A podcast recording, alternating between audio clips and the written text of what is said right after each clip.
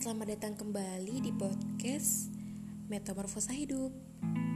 Ini merupakan podcast episode pertama yang kalian dengar. Sebelum aku bicara lebih jauh, aku mau ucapin sesuatu ke salah satu teman aku yang baru aja transisi usia ke 20 tahun. Rashikoh Nur Amalina atau lebih akrabnya disapa Raras. Selamat hari jadi yang ke-20 tahun tepat 15 Mei kemarin. Aku harap kamu bisa lebih kuat daripada arus sungai yang mengalir. Arus sungai itu nggak tentu. Kadang arusnya deras, atau mungkin arusnya tenang banget. Tapi di dalam sungai itu ada batu. Batu yang kokoh saat arus sungai menerjangnya. Dan memegang peran seperti batu yang berada di dalam sungai.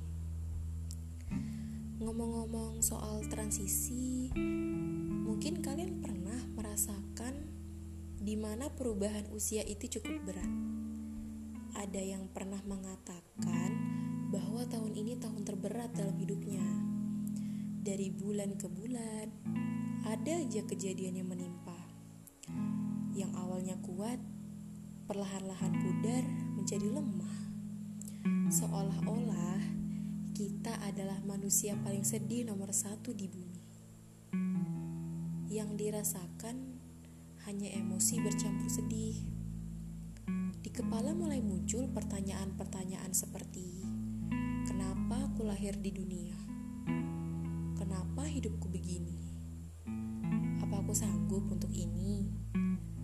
Kalau aku putus asa, gimana ya? Dan pertanyaan lainnya yang justru membunuh diri sendiri. Setelah itu, kita akan menarik nafas yang panjang karena capek untuk memikirkan itu semua. Iya, itu adalah kalian. Kalian yang belum menerima diri sendiri saat terjadi transisi usia dalam hidup. Ketika kalian lemah, putus asa adalah teman yang terbaik. Kehadiran teman yang berusaha menghidupkan kita kembali seolah-olah nggak ada gunanya. Kalimat seperti "semangat ya, kamu pasti bisa kok." Itu fungsinya sebagai angin lewat doang. Bukannya terima kasih,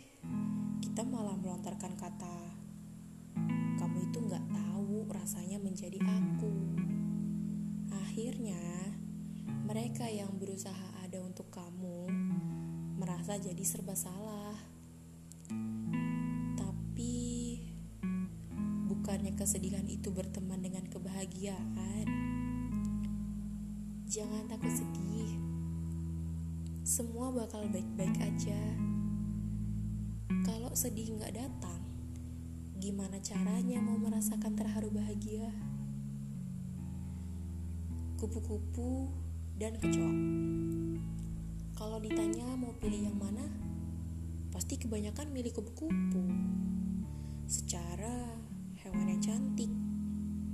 Mungkin kalau kita wawancara si kecoa, kira-kira jawabannya begini.